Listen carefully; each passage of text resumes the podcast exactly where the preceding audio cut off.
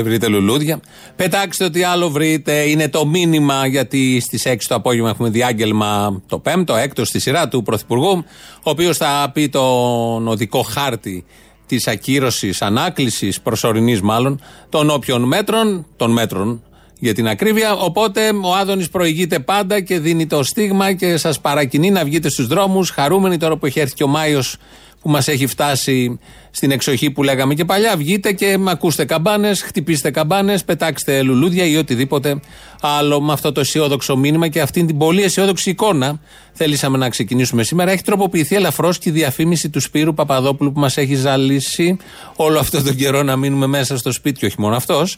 Έχει τροποποιηθεί ελαφρώς η διαφήμιση. Θα ακούσουμε ένα μικρό μέρος τώρα. Παιδιά, σας έχω βαρεθεί όλους, με έχετε κουράσει. Κλείνουμε την πόρτα στον κορονοϊό, μένετε στο σπίτι και ακούστε με προσεκτικά τι θα σας πω. Είμαστε 24 ώρες το 24ωρο μέσα και δώσ' του παλμό και τραγούδι. Τραγούδι, το δωράκι παρατούλου, το δωράκι παρατούλου. Συνέχεια. Το του τα σημάνουν οι καμπάνε. Σώπα που να είναι, τα σημάνουν οι καμπάνες. Σώπα που να είναι, τα σημάνουν οι καμπάνες. Οι καμπάνες να βαράνε. Αυτό το κόμμα είναι δικό τους και δικό τους.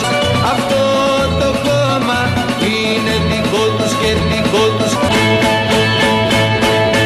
Οι καμπάνες να βαράνε. Παιδιά, σας έχω βαρεθεί όλους, με έχετε κουράσει. Ότι εμείς δεν έχουμε βαρεθεί να βλέπουμε, να ακούμε. Το Σπύρο Παπαδόπουλο. Είδα και μια παρέμβαση στο τραγούδι. Το χώμα δεν είναι δικό μας, από ό,τι άκουσα, είναι μόνο δικό τους και δικό τους. Αυτό είναι ένα θέμα που θα μας απασχολήσει πολύ όταν θα τελειώσει ο κορονοϊός και θα έχουμε για άλλη μια φορά την τελευταία δεκαετία μόνο τα μέτρα μπροστά μας. Αλλά ας μην τα φέρουμε τόσο κοντά. Έχουμε άλλα θέματα να αντιμετωπίσουμε τώρα. Το χώμα το δικό τους και το δικό μας θα το βρούμε όταν έρθει η ώρα. Δεν υπάρχει περίπτωση οι λαοί να μην βρουν το χώμα. Ποιανού είναι, σε ποιον ανήκει. Λαός που δεν το έχει βρει δεν είναι και τόσο σωστός λαός. Έχει να κάνει μόνο με τους κορονοϊούς και τους γενικότερα τους άλλους τους ιούς, γόνους, πολιτικούς και άλλα τέτοια. Ο Σπύρος Παπαδόπουλος λοιπόν, τον ακούσαμε εδώ, μας έχει βαρεθεί λίγο, μας λέει πώς να πλύνουμε τα χέρια, μας λέει τι μέτρα να πάρουμε, μας λέει να κάτσουμε σπίτι. Το δεύτερο απόσπασμα της νέας ανανεωμένης διαφήμισης. Πρώτον, όχι κοινωνικότητες δεξιά-αριστερά. Ε, παιδιά, μας πιάνει η εθνικιστική έξαρση. Λίγο ψυχραιμία να πω. Δεύτερον, όχι babysitting στα εγγόνια. Θα μου πείτε τώρα οι γιαγιάδες, Σπύρο μου αυτό είναι δύσκολο. Παρανομία και εμένα μου αρέσει. Εγώ από παρανομία. Τρίτον, μένουμε μέσα για να έχουμε όλη την υγεία μας. Αυτό το είπε και ο Μαξ, το είπε και ο Έγκελς.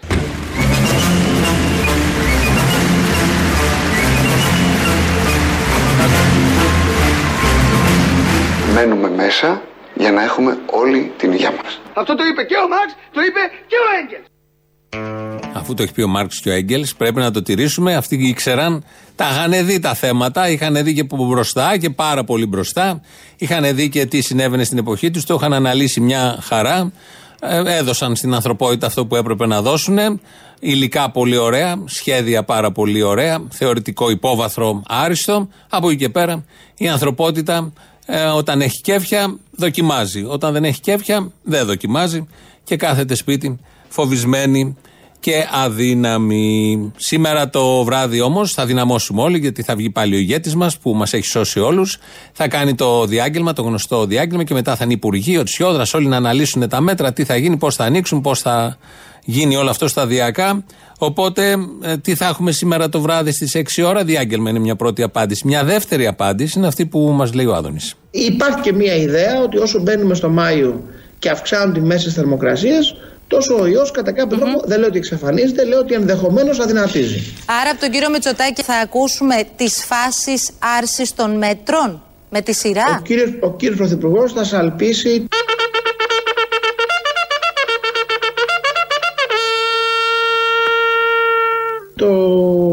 στο διάγγελμά του την αντίστροφη πορεία και θα δώσει το ρυθμό όπως κάνει από την αρχή αυτής της κρίσης.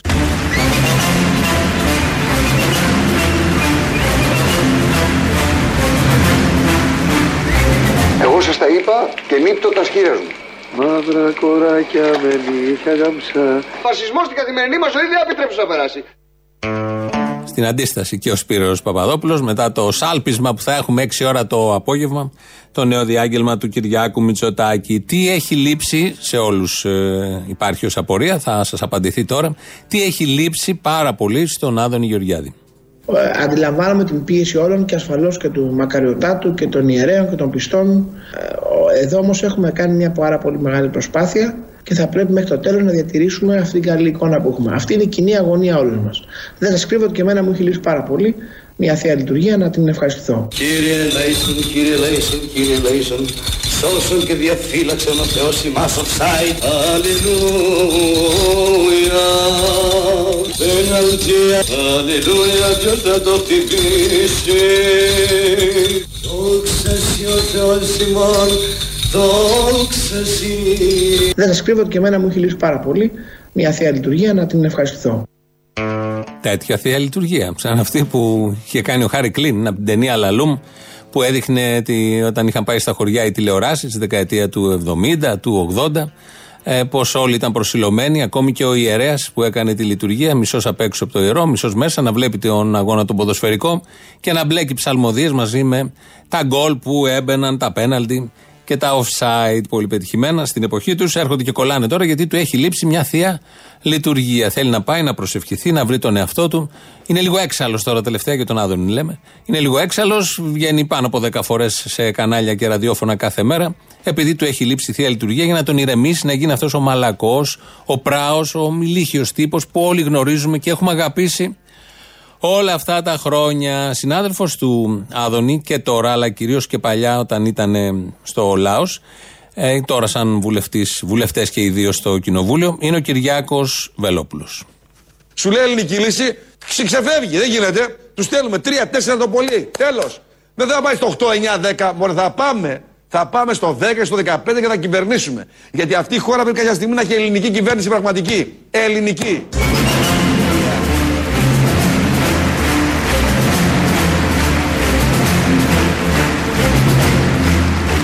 Θα πάμε στο 10 και στο 15 και θα κυβερνήσουμε. Γιατί αυτή η χώρα πρέπει κάποια στιγμή να έχει ελληνική κυβέρνηση πραγματική. Ελληνική. Ωραία διαφήμιση είναι αυτή. Πραγματική κυβέρνηση. Ελληνική το λέει και πάρα πολύ ωραία. Το κρατάμε το αισιόδοξο, το θετικό, είμαστε τέτοιοι τύποι, νομίζω κι εσείς, ότι θα κυβερνήσει η ελληνική λύση. Θα κυβερνήσει ε, με όλα τα φάρμακα που χρειάζονται, γι' αυτό πουλάει φάρμακα από τώρα, για να αντέξει ο κόσμος την ώρα που η ελληνική λύση, η ελληνική, θα κυβερνήσει με ελληνική κυβέρνηση. Ε, τον ακούγαμε που τα έλεγε όλα αυτά. Καλά κάνει, τα λέει τώρα, απευθύνεται στον κόσμο του. Συνηθισμένο όλο αυτό. Ε, αυτά τα, αυτού του τύπου τα κόμματα, τα μικρά που έρχονται, κάνουν μια εμφάνιση μία ή δύο τετραετίες και μετά εξαφανίζονται, διαλύονται, δεν υπάρχουν πια. Το έχουμε δει τα τελευταία 20 χρόνια. Μας θύμισε λοιπόν όταν ακούγαμε τον Βελόπουλο, τον παλιό του πρόεδρο, ε, τον ε, Καρατζαφέρη, αλλά μας θύμισε και τον ίδιο τον εαυτό του Βελόπουλου που έλεγε πάλι ως λαός θα κυβερνήσουν και τον Άδωνη που ως λαός και εκείνος έλεγε τότε ότι θα κυβερνήσουν. καταλαβαίνουν πλέον ότι είναι μονόδρομος να κυβερνήσει ο λαϊκός ορθόδοξος γερμός.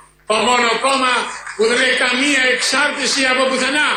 Θα κυβερνήσω κάποια ημέρα και θα δείτε τα αποτελέσματα. Ο Λαϊκός Ορθόδοξος Αρμός ήρθε για να κυβερνήσει. Θα έχουμε ξανά την ευκαιρία να απαντήσουμε στους Τούρκους όταν κυβερνήτης είναι ο πρόεδρος μας. Κυβερνήτης της Ελλάδος, κυβερνήτης του τόπου. Ο Λαϊκός Ορθόδοξος Αρμός του Καρατζαφέρης θα κυβερνήσουν. Ότι θα είμαστε κυβέρνηση είναι νομοτελειακό. Ωραία νομοτέλεια. Μια χαρά νομοτέλεια. Ακούσαμε και τον Άδων και τον Βελόπουλο.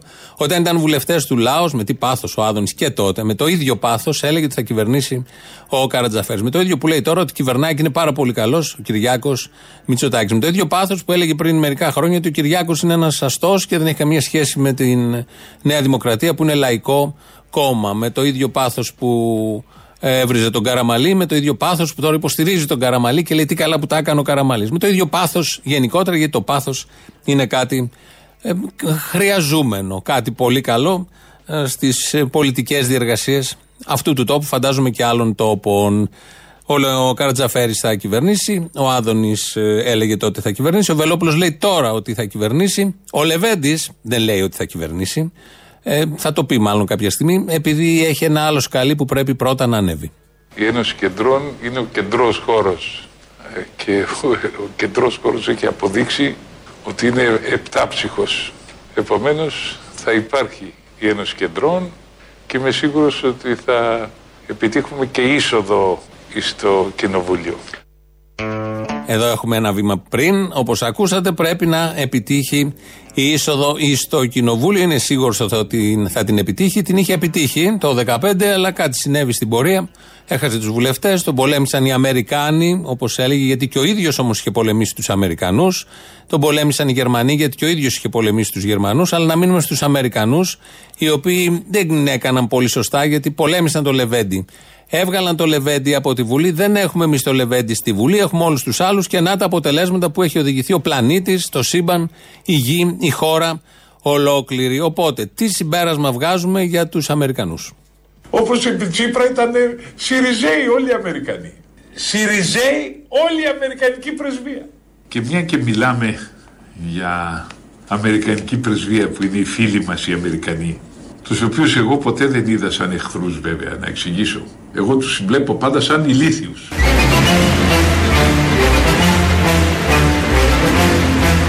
Εγώ τους συμπλέπω πάντα σαν ηλίθιους. Εγώ πιστεύω οι Αμερικανοί ότι είναι ηλίθιοι.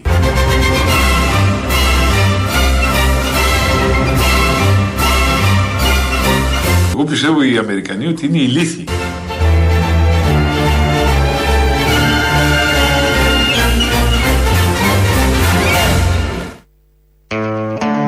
Εδώ Ελληνοφρένια λοιπόν με τους ηλίθιους Αμερικανούς. Ο Βασίλης Λεβέντης τους αποκαλεί έτσι. Εμείς έχουμε άλλη άποψη, αλλά δεν έχει καμία απολύτως σημασία η δική μας άποψη. Σημασία έχει η άποψη του Βασίλη Λεβέντη. Κάπως έτσι είναι τα πράγματα σήμερα, 28 Απριλίου, με την επικαιρότητα να περιμένει το διάγγελμα του Κυριάκου Μητσοτάκη, ώστε από εκεί και πέρα να, οι πληροφορίες που μέχρι τώρα τις συζητούμε σαν είδηση να γίνουν είδηση για να δούμε τι ακριβώς συμβαίνει. Υπάρχουν και κάτι δημοσιεύματα με την χαλάρωση των μέτρων στη Γερμανία και σήμερα κάναν αποτίμηση ότι δεν έχουν πάει και τόσο καλά, ότι έχουν αυξηθεί οι δείκτες επειδή είχαν χαλαρώσει πριν 15 μέρες και σκέφτονται και εκεί τι να κάνουν. Είναι ένα μπερδεμένο θέμα έτσι κι αλλιώς. Οπότε φεύγουμε από αυτά. Θα πάμε λίγο πίσω, γιατί η μέρα έχει και ποια μέρα δεν έχει σε αυτόν τον τόπο υπενθύμηση. Η σημερινή όμως υπενθύμηση είναι ελαφρώς ε, ιδιαίτερη. Δεν είναι και πολύ γνωστή στον κόσμο, αλλά εκπέμπει ένα μεγαλείο. Είναι 28 Απριλίου του 1944. Ε, ο τίτλος θα μπορούσε να είναι «Η μάχη στο κάστρο του ημιτού». Ημιτό όταν λέμε το προάστιο, όχι το βουνό που είδε ο Κυριάκος στον εξωγήινο, πιο κάτω μετά την Ηλιούπολη είναι ο ημιτός. Σήμερα είναι Δάφνη ημιτός, είναι Δήμος. Εκεί λοιπόν γράφτηκε το 1944, ενώ ψιλοέφευγαν οι Γερμανοί, αλλά ήταν πολύ πιο σκληροί στο τέλος τους. Φαινόταν ότι χάνουν τον πόλεμο και είχαμε διάφορα εκτελέσεις, περιστατικά και εδώ και αλλού. Γράφτηκε λοιπόν εκεί μια από τις πιο λαμπρές σελίδες του αγώνα του λαού της Αθήνας και της νεολαίας της Αθήνας κατά των κατακτητών αλλά και των τάγματασφαλιτών, των γνωστών συνεργατών των ε, Ναζί.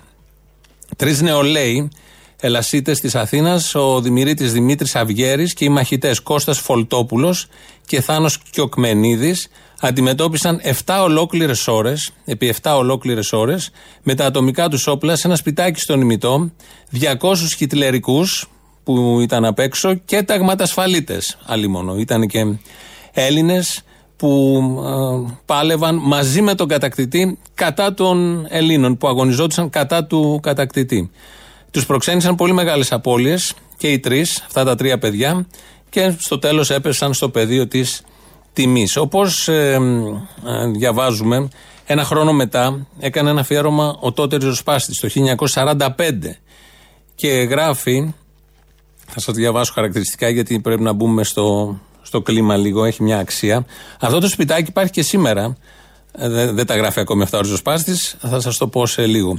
Βρίσκεται στην οδό Αγραίων 47 και γράφει απ' έξω, δεν ήταν κάστρο, μα άντεξε σαν κάστρο. Έτσι έχει μείνει και το ότι είναι κάστρο. Ένα μικρό σπιτάκι από αυτά τα προσφυγικά που είχε. Υπάρχουν ακόμα στην συγκεκριμένη περιοχή. Γράφει λοιπόν ο Ριζοσπάστη ένα χρόνο μετά. Μετά δυόμιση ώρες στις 12 και 30 είχαν τελειώσει τα πυρομαχικά του Αυγέρη και οι σφαίρες του συντρόφου του δεν έκαναν τον τουφέκι του.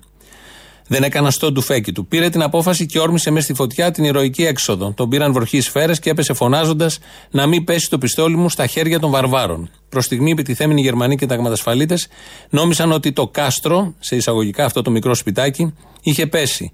Μα άλλοι δύο ηρωικοί μαχητές, οι 17χρονοι Κώστας Φολτόπουλος και Θάνος Κιοκμενίδης, ο Αυγέρης ήταν 18 χρονών, είχαν ακόμα πυρομαχικά και ανάγκασαν τον εχθρό να υποχωρήσει με απώλειες. Η δυσανάλογη μάχη συνεχίστηκε και άλλες δύο ώρες. Γύρω στις 2.30 έμεινε και ο Κιοκμενίδης χωρίς πυρομαχικά, πετάχτηκε στην πόρτα μεθυσμένος από τη μάχη και φώναξε: Τους φάγαμε, παιδιά, ζήτω η Ελλάδα μας. Και με την Ελλάδα στα χείλη ξεψύχησε και το δεύτερο παλικάρι. Τελευταίος είχε μείνει μέσα να συνεχίζει τη μάχη ο Φολτόπουλος, ένα συνεσταλμένο αγόρι, σας διαβάζω από το ρεπορτάζ της εποχής, από το αφιέρωμα της εποχής, που όπως και η Κιοκμενίδης ήταν μαθητής και ο Κιοκμενίδη ήταν μαθητής. Οργανωμένοι και οι δύο λόγω ηλικίας στην ΕΠΟΝ και στον εφεδρικό Ελλάς. 17, 18 και 16 χρονών ήταν οι τρεις τους. Αυτό το 18χρονο αγόρι κράτησε για άλλες δύο ώρες μακριά από το κάστρο τους επιτιθέμενους. Οι απ' έξω δεν ήξεραν τι συμβαίνει, ποιοι είναι μέσα. Νόμιζαν ότι είναι πάρα πολλοί. Ήταν μόνο τρία, τρία παιδιά. Έτσι λοιπόν στο τέλος βγήκε έξω και ο Φολτόπουλος και κρατήσει, λένε εδώ και εκεί πληροφορίες. Είχε κρατήσει την τελευταία σφαίρα για τον εαυτό του. Περίπου στις 5 το απόγευμα, μετά από 7 ώρε μάχη, οι Γερμανοί στρατιώτες και δύο-τρει τσολιάδες μπήκαν μέσα στο σπίτι, περιμένοντας να βρουν καμιά κατοστή πτώματα. Και εκεί βρήκαν μόνο τους τρεις ήρωες, νέους, ούτε καν εικοσάριδες, και συνειδητοποίησαν ότι είχαν νικηθεί από τρία παιδιά. Σύμφωνα με τον Αχηλέα Βαφιάδη, μια άλλη μαρτυρία, ο επικεφαλής της φρουράς, Γερμανός υπαξιωματικός, ε, περιεργάστηκε σιωπηλός τα τρία πτώματα και ακούγεται να δίνει το πρόσταγμα παρουσιάστε, η φρουρά, η Γερμανή, παρουσιάζει όπλα αποδίδοντας τιμές στους ηρωικούς νεκρούς και αποσύρεται συντεταγμένη, ενώ οι τσολιάδες οι δικοί μας, του Πλιτζανόπουλου, του περίφημου, ταγματασφαλίτη τότε, είχαν αποσυρθεί πολύ πιο πριν. Αυτή είναι μια πάρα πολύ ωραία ιστορία. Κάθε χρόνο την τιμάει εκεί η περιοχή, σε, μια, σε ένα μικρό δρομάκι, ένα μικρό σπιτάκι, το οποίο ε, είναι κάστρο πραγματικό. Απ' έξω έχει και τις φωτογραφίες των θυμάτων, γράφει και την ε, των νεκρών, των νεκρών ηρών, όχι θυμάτων, των, και θυμάτων, αλλά κυρίως νεκρών ηρών. Έχει γράφει και την ιστορία. Αν θέλετε, περάστε. Νομίζω θα γίνουν και κάποιες εκδηλώσεις. Αν δεν είναι και καραντίνα, πάντα γίνονται τέτοιες εκδηλώσεις. 16 χρονών ο ένας, 17 ο άλλος, 18 ο τρίτος. Το τραγούδι του Τζαβέλα αναφέρεται σε ένα 19χρονο.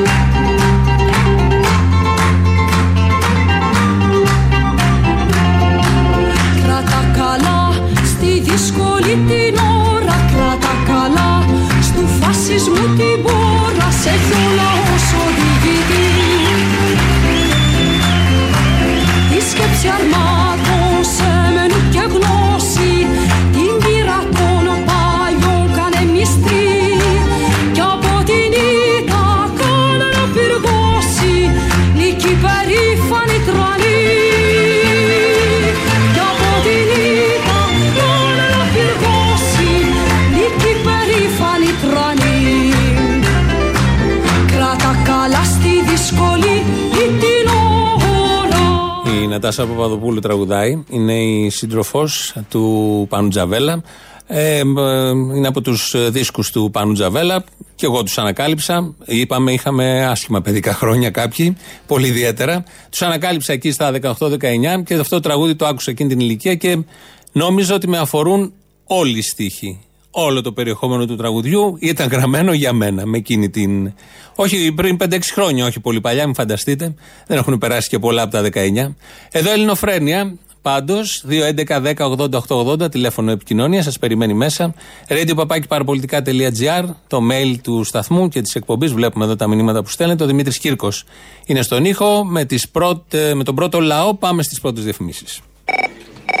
Να δεις τώρα, φίλε, το επόμενο σενάριο ποιο θα είναι. Ποιο θα είναι, Η να είμαστε όλοι πάνω στα ντάτσουν, σαν σαρκούδε να τραγουδάμε στις γειτονιές. Καλά, αυτό έγινε ήδη. Εντάξει, άστο. Όχι, έγινε ήδη από έναν. Τώρα θα είναι, είναι νόμος, θα μείνει; Θα μείνει, άμα έγινε από ένα, θα μείνει. Τέλειο, θα πάω να βρω αρκουδιάρι. Πιέζονται τώρα οι Μητροπολίτες και η Εκκλησία να πούμε να ανοίξουν οι ναοί. Ε, βέβαια να ανοίξουν οι ναοί. Αν όλοι οι πιστοί του κούλι πάνε γύρω-γύρω να δουν την πρωτοψάλτη, γιατί να μην ανοίξουν και οι πιστοί οι άλλοι; Θα γεμίσουμε πιστηρλίκια δηλαδή. Θα ανοίξουν μαζί και τα τζαμιά και θα αρχίσουν. Δεν κάναμε Πάσχα εμείς. Και πιέζετε δε- για να ανοίξουν τα τζαμιά και Ισλαμοποιείτε την Ελλάδα και θα αρχίσουν όλες τις μαλακίες τους. Α, ναι, και αυτό. Οι Και αυτό. ίδιοι- Ισχύει και αυτό. Οι ίδιοι που θα πιέζουν να ανοίξουν οι ναοί. Τέτοια μαλακία δηλαδή. δε, Ατελείωτη αυτή. Ναι, και εγώ εκπλήσωμαι, αποκλείεται αυτό.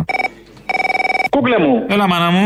Αγάπη μου. Ρε φίλε, τι είναι αυτό το πράγμα να πούμε; Πέσαν όλοι ρε φίλε στην πρωτοψάλτη να πούμε να τη φάνε, να τη φάνε. Τι να πω, ρε φιλαράκι. Η κοπέλα βρήκε μια έξοδο να πούμε να βγει, να πούμε χωρίς να στείλει ούτε, ούτε μήνυμα ούτε ταυτότητα και πήγα να τη φάνε να πούμε. Τι είναι αυτή εδώ, ρε; Δεν είναι το πρόβλημα αυτό. Το πρόβλημα είναι ότι δεν ήταν πάνω από 1,5 μέτρο στην Ταλίκα. Α, αυτό ήτανε. Αυτό Α. είναι, δεν είναι. Και ότι έχουν πει στα αυτοκίνητα μπαίνει ένα άτομο, δε- άλλο ένα άτομο. Α, όχι. Βέβαια για νταλίκα δεν είχαν πει. Δηλαδή, άμα η νταλίκα ήταν κλειστή και ένας δουλέμπορος μετέφερε πρόσφυγες, θα ήταν οκ; Στοιβαγμένους όμως. Και τώρα να πούμε και βγήκαν και οι δημοσιογράφοι τώρα να πούμε full στην πρόκληση από το πρωί τώρα να πούμε να δικαιολογήσουν τα δικαιολόγητα. Τι είναι αυτά τα πράγματα; Θα μπορούσαν να, ξυ- να, να πούνε κάτι άλλο σοβαρά θέματα που μαστίζουν την κοινωνία, ας πούμε, έτσι δεν είναι; Όπως; Ε, ναι. ε, όπως να πούμε χίλια δύο πράγματα. Ανεργία. χίλια δυο. τα σπίτια, τα σπίτια Ποια που ανεργία, βγαίνουν, παιδί μου, γι' αυτό βάλαν τέτοια. Για να μην πούνε για την ανεργία, μην πούνε για τα τζιζ. Πάντως να σου πω, ε, εγώ περιμένω από μέρα σε μέρα, περιμένω γαϊτάνο σε φορτηγάκι. Να μου το θυμηθείς, αδερφέ.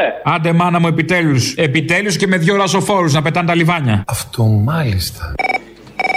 Απόστολε, έχω μια καρότσα ακριβώς σαν αυτή που κυκλοφορούσαν το Σάββατο. Άντε ρε παιδί μου, και έψαχνα καρότσα να πάω να κάνω το γύφτο.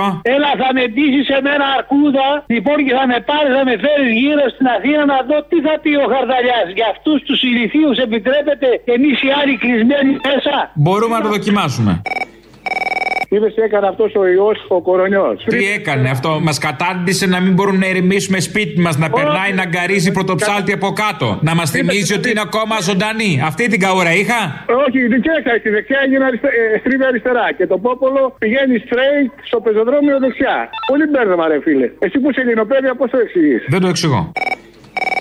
Έλα, ρε, γιατί δεν κάνεις και εσύ ένα σποτάκι για τον κορονοϊό, ρε. Μπορεί να μου πεις. Τι να πω, μένουμε σπίτι, όχι μένουμε σπίτι, μένουμε δίχως σπίτι. Μένουμε δίχως σπίτι γιατί ξεκινάνε και οι πληστηριασμοί να τελειώνουμε. Μένουμε χαρτόκουτο. Παιδιά, τα πράγματα είναι σοβαρά. Κλείνουμε την πόρτα στον κορονοϊό και. Μένουμε χαρτόκουτο. Είναι δύσκολο, αλλά πρέπει να γίνει. Τι να κάνουμε; Αλλά θα βγάλεις τα παπούτσια σου γιατί ο Σπύρος το ξέχασε και την κου- το κουβαλάει πες στο σπίτι του τον κορονοϊό με τα παπούτσια του. Α, παπα τους χαμένο. Μια εκατομμύρια δίνω, ρε. Πάρτε και σκαναφράγκο, ρε, για όνομα της Παναγίας. Θε πορτοψάρτε, κατάφερε μια χαρά. Και τις ετοιμάζουν και στολέ με ρεύα για τα 200 χρόνια, λέει μεθαύριο. Τι 200, 200 χρόνια άλκης πρωτοψάλτη; Ναι, το Δεν αντέχω ξέρετε άλλο. τι. Βέβαια, θα τραγουδάει αυτή για τα 200 χρόνια με απελευθέρωση. Α, αυτά τα 200 Τι θα χρόνια. οικονομήσει Και αυτή. εκεί θα έχουν πρωτοψάλτη, έλεος. Έλεος, μιλημένα όλα ήταν αποστόλη μου. Το νιόνιο τόσο γλύψιμο γιατί δεν τον έβαλε, αυτό με τσατίζει. Για πέ μου ρε παιδί μου αυτό το νιόνιο, ναι, μόνο με ένα πιάνο τον εβάζει, ξέρω τι να σου πω ρε Δεν ξέρω, ίσως ήταν καλύτερη κάλκινση στο γλύψιμο. Ναι. Εγώ σας τα είπα και νύπτω τα σχήρα μου.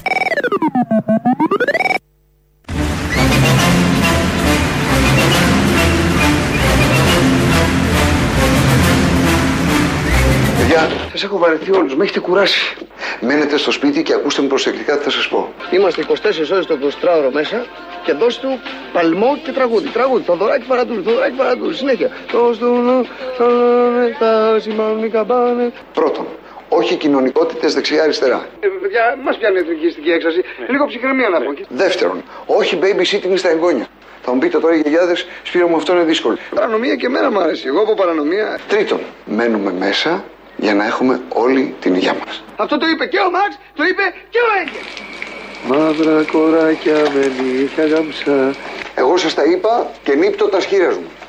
Φασισμός στην καθημερινή μας ζωή δεν επιτρέψει να περάσει.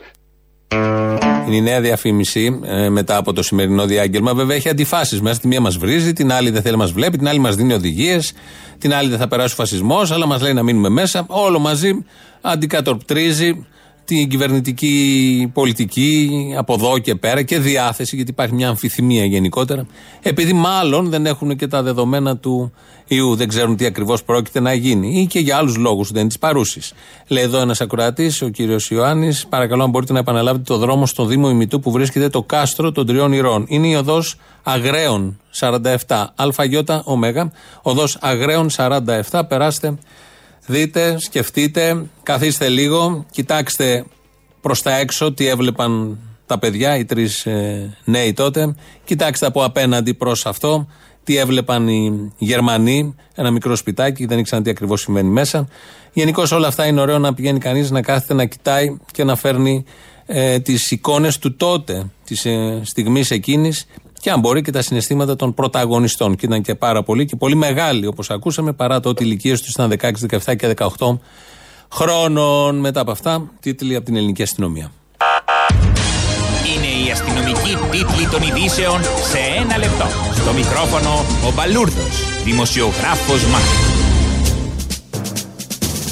Μετά την πολύ επιτυχημένη εμφάνιση της Άλκης της Πρωτοψάλτης στην καρότσα της Νταλίκας αρχίζει εμφανίσεις με τον ίδιο ακριβώς τρόπο ο Πρωθυπουργός και σωτήρα Σιμών Κυριάκος Μητσοτάκης. Σύμφωνα με ασφαλείς πληροφορίες, ο Πρωθυπουργός μας αποφάσισε να περιοδεύσει στις γειτονιές της πρωτεύουσας, ανεβασμένο στη γνωστή καρότσα απευθύνοντας διαγγέλματα, θέλοντας έτσι να έρθει κοντά στον πολίτη και να στείλει μήνυμα νίκης και αισιοδοξίας. Η ιδέα δίπλα από τον Πρωθυπουργό μας να βρίσκεται και ταχυδακτηλουργός πραγματοποιώντας τα μαγικά του με λαγούς και πριόνια κρίθηκε ως υπερβολική.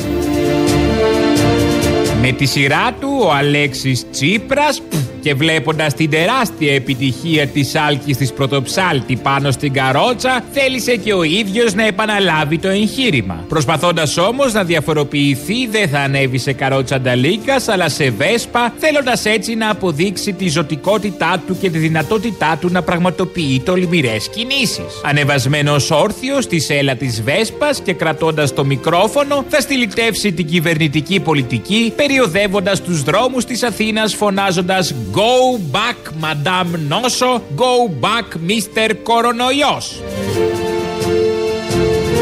Λεπτομέρειες σχετικά με το άνοιγμα των καταστημάτων έδωσε η κυβέρνηση. Αναλυτικά, οι καφετέριες θα ανοίξουν στις 20 Μαΐου, έχοντας τοποθετημένα τα τραπέζια τους σε απόσταση 15 μέτρων το ένα από το άλλο. Χαρακτηριστικά αναφέρεται ότι μια καφετέρια της πλατείας Κολονακίου για να αναπτύξει τα τραπέζια της θα χρειαστεί χώρο μέχρι την πλατεία Συντάγματος. Μια άλλη από το Παγκράτη θα πρέπει να φτάσει μέχρι το Χίλτον. Το μέτρο κρίθηκε ως ρεαλιστικό, ενώ οι ελάχιστες φωνές κριτικής που επισημαίνουν την τάχα μεγάλη απόσταση και το γεγονός ότι όλη η Αθήνα θα γεμίσει τραπέζια κρίθηκαν ως υπερβολικές. Αντίστοιχες είναι και οι αποφάσεις για τη διενέργεια των πανελλαδικών εξετάσεων. Κάθε μαθητής θα πρέπει να απέχει από τον άλλον τουλάχιστον 14 μέτρα. Πράγμα που σημαίνει ότι τα θρανία θα βγουν εκτός σχολικών μονάδων και θα διασπαρούν σε όλη την Αθήνα. Η πρόταση του Κυριάκου Βελόπουλου να μεταφερθούν τα θρανία και οι μαθητές σε ακατοίκητα νησιά κρίθηκε ως ανεφάρμοστη. Προσωρινά. Καιρός. Καιρός να ανέβουμε όλοι σε ένα ντάτσουν και να περιφερόμαστε σαν αρκούδες στα στενά της Αθήνας.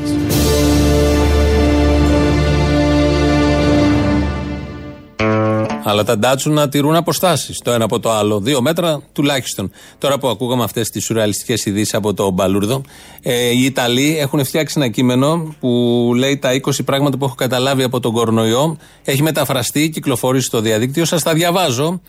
Τα 20 πράγματα που κατάλαβα σχετικά με τον κορονοϊό. Πρώτον, δεν μπορείς να βγεις από το σπίτι για κανένα λόγο, εα- αλλά εάν πρέπει να βγεις, τότε μπορείς να βγεις. Δεύτερον, όλα τα καταστήματα κλειστά εκτός από τα ανοιχτά. Τρίτον, δεν πρέπει να πηγαίνεις σε νοσοκομεία εκτός αν πρέπει να πας. Δεν μπορείς να πας και στο γιατρό αρκεί να μην είσαι πολύ άρρωστος. Τέταρτον, όταν βγεις, θυμίσου τη βεβαίωση μετακίνησης που είναι αντισυνταγματική αλλά και υποχρεωτική. Εάν δεν την έχεις, ωστόσο, δεν έχεις πρόβλημα γιατί μπορεί να τη συμπληρώσεις επιτόπου αν και εφόσον γίνει έλεγχος. Οι Ιταλοί τα γράφουν αυτά, αφορά και την Ελλάδα βέβαια. Είναι ο παραλογισμός που ζούμε τις τελευταίες μέρες. Πέμπτον, οι μάσκες είναι άχρηστες. Αλλά το να φοράς μία μπορεί να σου σώσει τη ζωή. Έκτον, τα γάντια δεν θα σε βοηθήσουν, αλλά μπορεί και ναι. Έβδομον, αυτός ο ιός θα εξαφανιστεί το καλοκαίρι, αλλά ίσως και να παραμείνει για πάντα. Όγδον, θα πρέπει να παραμείνουμε κλειδαμπαρωμένοι έως ότου φτάσουμε στην ανοσία γέλης, που σημαίνει ότι πρέπει να μολυνθούν όλοι, αλλά παραμένοντας κλειδωμένοι στο σπίτι τους. Ένατον, ετοιμάζουν εμβόλιο για να μας εφοδιάσουν με αντισώματα για έναν ιό που αλλάζει συνέχεια και δεν δημιουργεί αντισώματα. Εν τω μεταξύ, όσοι έχουν αναρρώσει δεν θα αρρωστήσουν ξανά, αλλά μπορεί και ναι. Δέκατον, ο ιός δεν επηρεάζει τα παιδιά εκτός από αυτά που αρρωσταίνουν. Είναι τα, των Ιταλών, τα, τα 20, είμαστε στα 10, τι έχουμε καταλάβει από τον κορονοϊό. Ενδέκατον, τον ιό τον πήραμε από τα ζώα, αλλά τα ζώα δεν μπορούν να κολλήσουν. Εκτός από τη βελγική γάτα που βγήκε θετική το Φεβρουάριο και μάλλον επειδή δεν έχει διαβάσει τα σχετικά διατάγματα. 12. Όταν αρρωσταίνεις, έχεις πολλά συμπτώματα. Αλλά μπορεί επίσης και να αρρωστήσεις χωρίς συμπτώματα. Μπορεί επίσης να έχεις κάποια συμπτώματα χωρίς να είσαι άρρωστος ή να είσαι μεταδοτικός χωρίς να έχεις συμπτώματα. Ό,τι προτιμήσει ο κάθε άρρωστος. Και άριστος θα μπορούσαμε να βάλουμε εμείς εδώ. 13. Για να μην αρρωστήσεις, πρέπει να τρώσει υγιή διατροφή και να ασκείσαι. Μια κούρσα 10 χιλιόμετρων σε ένα διαμέρισμα 60 τετραγωνικών μέτρων αναζωογονεί και αναπτύσσει τη φαντασία. 14. Είναι όμορφα να αναπνέεις καθαρό αέρα, αλλά αν δεν έχεις κήπο ή μπαλκόνι, ξέχασέ το. 15. Μπορείς να παίρνεις φαγητό πακέτο από το εστιατόριο στο σπίτι, το οποίο ωστόσο μπορεί να το έχει παρασκευάσει άτομο που δεν φορούσε μάσκες ή γάντια. Επομένως, καλύτερα να αφήνεις το φαγητό έξω για τρεις ώρες να απολυμανθεί, εάν δεν έχεις σκύλο που μπορεί να το φάει. 16. Ο ιός παραμένει ενεργός σε διαφορετικές επιφάνειες για δύο ώρες. Όχι, τέσσερις ώρες. Πώς λες, έξι ώρες; Έλα, ποιος προσφέρει τα περισσότερα. Παίζουν και αυτοί, οι Ιταλοί και όλοι βέβαια, με τις ε, αντιφατικές και αντικρώμενες δηλώσεις των ειδικών. Και εδώ και στην Ιταλία και παντού. 17. Στα 20 τελειώνει. Ο ιός εξαπλώνεται στον αέρα για ένα μέτρο. Μερικές φορές δύο, αλλά αν υπάρχει άνεμος, ίσως περισσότερο. 18. Έχεις την υποχρέωση να παραμείνεις κλειστό στο σπίτι με την οικογένειά σου, αλλά δεν πρέπει να κυκλοφοράς με την οικογένειά σου σε αυτοκίνητο. 19. Δεν έχουμε καμία θεραπεία εκτός από ένα φάρμακο κατά των ρευματισμών και ένα κατά της χολέρας και του έμπολα, θα συμπληρώσω εγώ. Η επιστήμη έχει κάνει μεγάλα βήματα. Και 20. Αυτός ο ιός είναι θανατηφόρος, αλλά όχι πάρα πολύ. σω να οδηγήσει σε παγκόσμια καταστροφή. Αυτά λοιπόν γράφουν οι Ιταλοί, το μετέφρασαν, το διασκεύασαν και λίγο εδώ οι Έλληνες. Κυκλοφορεί στο διαδίκτυο, η καραντίνα τα έχει κάνει όλα αυτά μετά από τα πολύ έξυπνα Ιταλικά και Ελληνικά. Έλληνας λαός ακολουθεί τώρα. Ναι. Ναι, παρακαλώ, το παραπολιτικάκι. Ναι, ναι. Καλή σας μέρα. Μπορώ να κάνω μια ανακοίνωση, παρακαλώ; Για κάντε. Ε, ο αδερφός μου πήρε η ώρα 10 και 20 ένα ταξί από τη πιάτσα εκεί στον Σταυρωμένο, στο Εγάλο. Και πήγε στο νεκροταφείο, στο τρίτο νεκροταφείο.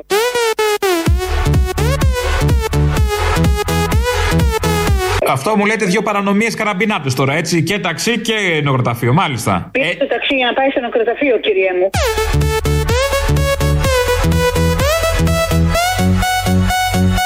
Έστειλε μήνυμα; Όχι, κοιτάξτε να δείτε. Α. Το κινητό. Έχασε το κινητό μέσα στο ταξί. Καταλάβατε; Μμμ. Αν μπορείτε να κάνετε μια ανακοίνωση, όποιο ταξιδί, αν βρει το κινητό, είναι ένα μαύρο κινητό. Ε, μαύρο, πώς έτσι. Μισό λεπτάκι τώρα. Στο νεκροταφείο ήταν παράνομο που πήγε και το ταξί που πήρε. Γιατί; Τι γιατί, έστειλε μήνυμα για να πάει νεκροταφείο; Είχε το χαρτί μαζί του.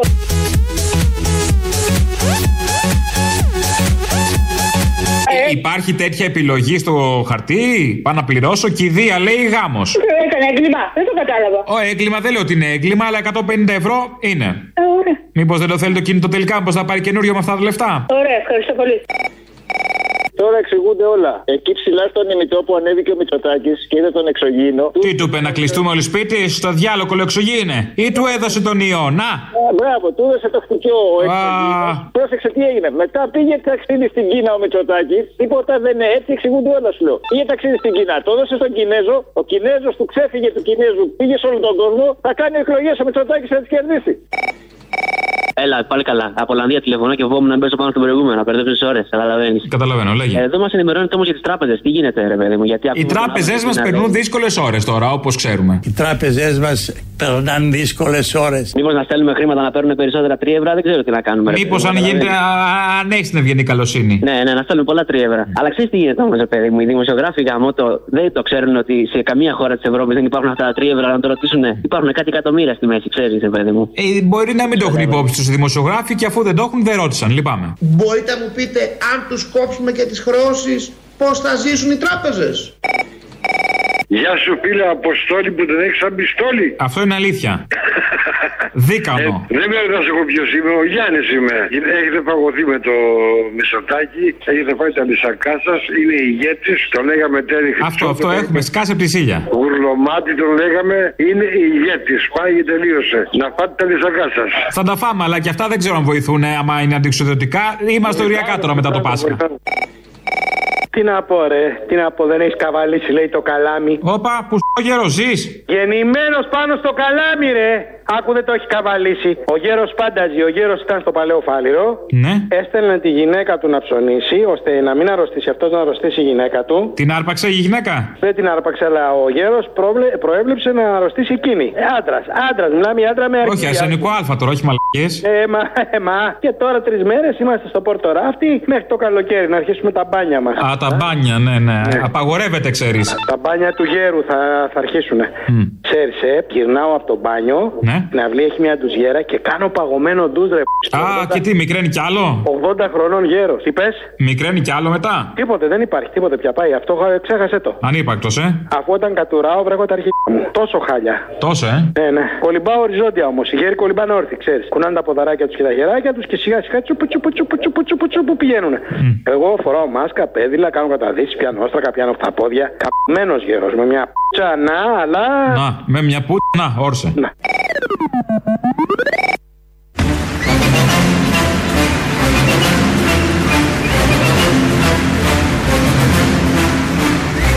Βγείτε στους δρόμους, πετάξτε λουλούδια, χαρμόσυνα νέα, οι καμπάνες να βαράνε. Είναι ο Άδωνης, ο οποίος θυμόσαστε, μια από τις χαρακτηριστικότερες δηλώσεις εποχής κορονοϊού είναι ότι θα σας δίναμε πέντε χιλιάρικα, αλλά επειδή είναι όλα κλειστά, τι να τα κάνετε. Τώρα που ανοίγουν όμως όλα, από Δευτέρα, τα μικρά μαγαζιά, ας δώσουν τα πέντε χιλιάρικα. Αν όχι πέντε, δύο. Α το κάνουμε λίγο πιο εύκολο για την κυβέρνηση. Εδώ είναι Ελληνοφρένια με ιδέες, όχι αστεία, και προτάσεις για την καθημερινότητα των ανθρώπων. Μας ακούτε ζωντανά στο ελληνοφρένια.net.gr, το επίσημο site. Ε, μ, τώρα live, μετά σε κονσέρβο όποτε θέλετε και στο YouTube, στο Ελληνοφρένια Official. Και από κάτω έχει και διάλογο να κάνετε, να πείτε τα δικά σας. Διάβασα εγώ ένα αστείο, σατυρικό κάπως κειμενάκι από τους Ιταλούς που κυκλοφορεί, φαντάζομαι και σε άλλες χώρες και εδώ στην Ελλάδα. Τι ήταν να το διαβάσω. Αρχίσαν εδώ τα μηνύματα. Μας πάνε σε υποχρεωτικό εμβολιασμό κο- κοροναϊού. Δείτε τι ψήφισαν. Λέει ότι θα μας εμβολιάσουν η μη συμμόρφωση στον νόμο. Αρχίσαν όλα τα τέτοια, οι απόψεις, οι γνωστές, οι φοβικές και η, μια μέθοδος ερμηνείας για τα πράγματα, για την καθημερινότητα, για αυτά που βλέπουμε, ότι δεν είναι αυτό που βλέπουμε, αλλά είναι αυτό που νομίζουμε ότι βλέπουμε και ότι αυτό είναι ο κανόνας και όχι αυτό που πραγματικά βλέπουμε και είναι μπροστά μας. Αρνείται ο, το εγκέφαλος να δεχθεί αυτό που βλέπει και φτιάχνει μια δικιά του πραγματικότητα και πιστεύει αυτή που δεν υπάρχει, αλλά όχι αυτήν που υπάρχει. Ευκλήδης Τσακαλώτος έχει σειρά τώρα. Εμείς έχουμε πει συγκεκριμένα πράγματα τι χρειάζονται οι εργαζόμενοι. Ότι καλό είναι να παίρνουν οι εργαζόμενοι μόνο 500 ευρώ το μήνα, γιατί αλλιώς μετά θα παχαίνανε να τους δίναμε περισσότερα λεφτά, επειδή δεν θα μπορούσαν να τα εξοδέψουν τίποτα άλλο. Μοντάζ ήταν αυτό, μην ταράζει τη ΣΥΡΙΖΑ. Η μοντάζ. Τώρα θα ακούσουμε το κανονικό. Εμείς έχουμε πει συγκεκριμένα πράγματα τι χρειάζονται οι εργαζόμενοι. Και έχουμε κάνει μια ανάλυση γιατί χρειάζεται περισσότερο το σκόιλ ελικίκου. Αυτό και αυτό ήταν μοντάζ. Όλα ψέματα. Ό,τι ακούτε από εδώ, τα μισάκι παραπάνω είναι ψέματα. Φτιάξαμε και διάφορα. Επειδή τοποθετήθηκε προχθές στη Βουλή ο Τσακαλώτος και ανακάτεψε το σκόιλ ελικικού. Αυτό που επίσης είναι μια φράση που έχει μείνει από τις μέρες της καραντίνας. Και το βάλαμε να λέει διάφορα τέτοια. Τα ανάποδα είπε ο άνθρωπος ότι αν ήταν αυτή στην κυβέρνηση θα μοίραζαν λεφτά παντού όπως το έκαναν και με το μνημόνιο που χτύπησαν αλίπητα τη Μέρκελ, που η Ευρώπη χόρευε στα ανταούλια τα δικά μας και όλα αυτά που ξέραμε, τα λέγανε, τους πιστέψαμε και τα εφάρμοσαν μέχρι τελευταία γραμμή και τέλεια. Ο Βαρουφάκης. Ο Βαρουφάκης μιλάει στη Βουλή χτες και μ, για να είναι εντάξει με τον εαυτό του, με τα μέσα ενημέρωσης και με το κοινό του, είπε το εξής. είτε ο κύριος Σόλτς και ο κύριος Έξτρα είναι ανόητοι, είτε δεν ισχύει αυτό που λέμε ότι το ευρωομόλογο είναι εποφελές για ολόκληρη την Ευρώπη. Νομίζω ότι η δική μας ανάλυση είναι η καλύτερη. Σας ευχαριστώ, εγώ θα επιστρέψω στην Έγινα. Το λέω αυτό για όσους θέλουν πάλι να πνίξουν τη φωνή μου δημιουργώντας αθλιότητες στα μέσα μαζικής ενημέρωσης. 4,5 είναι το πλοίο. Παρακαλώ οργανώστε καλύτερα τη σκευωρία αυτή τη φορά. Ευχαριστώ πάρα πολύ. Ποιος θέλει να πνίξει τη φωνή του Βαρουφάκη; Ποιος είναι αυτός ο ανόητος που θέλει να πνίξει τη φωνή του Βαρουφάκη και οργανώνεις σκευωρίε. Καλά κάνει ο άνθρωπος εδώ και λέει τα ωράρια αναχώρησης του πλοίου. Θα πάει πάλι στην Έγινα, ήρθε, μίλησε στη Βουλή, ξανά φύγε, έρχεται και πρωτομαγιά άλλωστε. Αλλά ποιος είναι αυτός ο ανόητος σε αυτόν τον τόπο που θέλει να πνίξει τη φωνή του Βαρουφάκη; Που αν ήταν νοήμονες αυτοί που κινούν τα νήματα, θα έπρεπε να είχαμε 10 Βαρουφάκη να μιλούσαν και να μην πνίξουμε καμία απολύτως φωνή. Είχε έρθει πριν μερικά χρόνια η Αλεξανδρόφ, η χοροδία, είναι η συνέχεια του κόκκινου στρατού. Αλεξανδρόφ λέγεται πια. Τα σύμβολα όμως τα έχει διατηρήσει, φυροδρέπανα στα καπέλα, στα μανίκια, στα γαλόνια. Ε, η στρατιωτική χοροδία είχε στο Μπάντμιντον, είχε δώσει μια παράσταση και είχαν ε, τραγουδήσει εκεί και αυτό που θα ακούσετε τώρα το βάζουμε επειδή εκδόθηκε σε πιο καθαρό, με πιο καθαρό ήχο.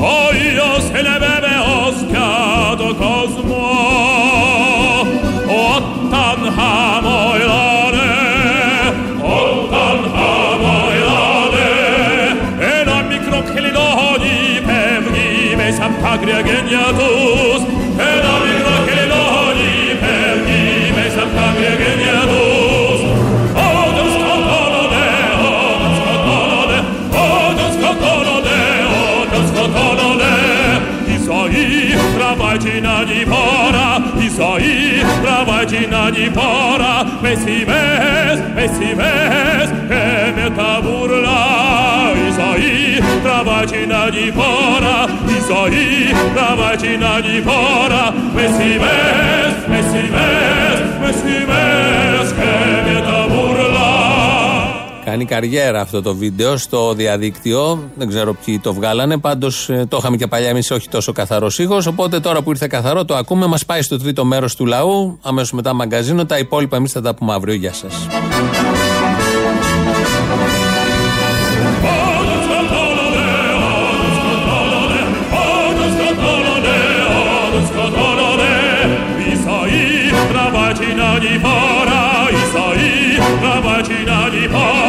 北齐北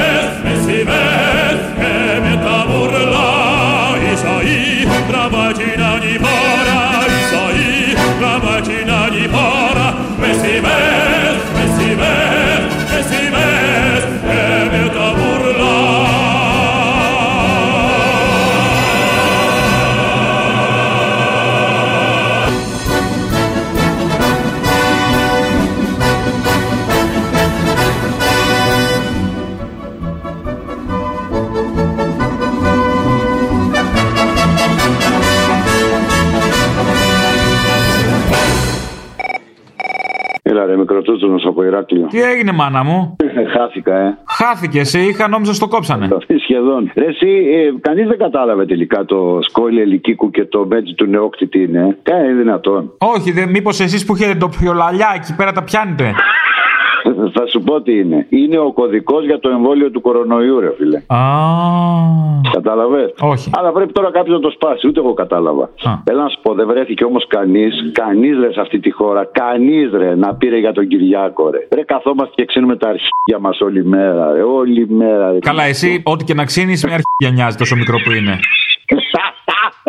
Θεός είσαι. Αλλά κανείς δεν είπε ρε, να ευχαριστώ. Δεν τρέπεστε όλοι. Δεν τρέπεστε όλοι. Το λέω εγώ, έχω τη γενναιότητα να πω ευχαριστώ. Σε ποιον όμως; Στον κούλι. Γιατί; Γιατί μας έχει καθόμαστε, ξύνουμε τα αρχίδια μας. Καθόμαστε, καθόμαστε μέσα στο σπίτι όλη μέρα. Ναι, Βουλευτές καταντήσαμε πια, έλεος. Κομμουνισμό έχει φέρει, μας έχει κάνει όλους ίσους.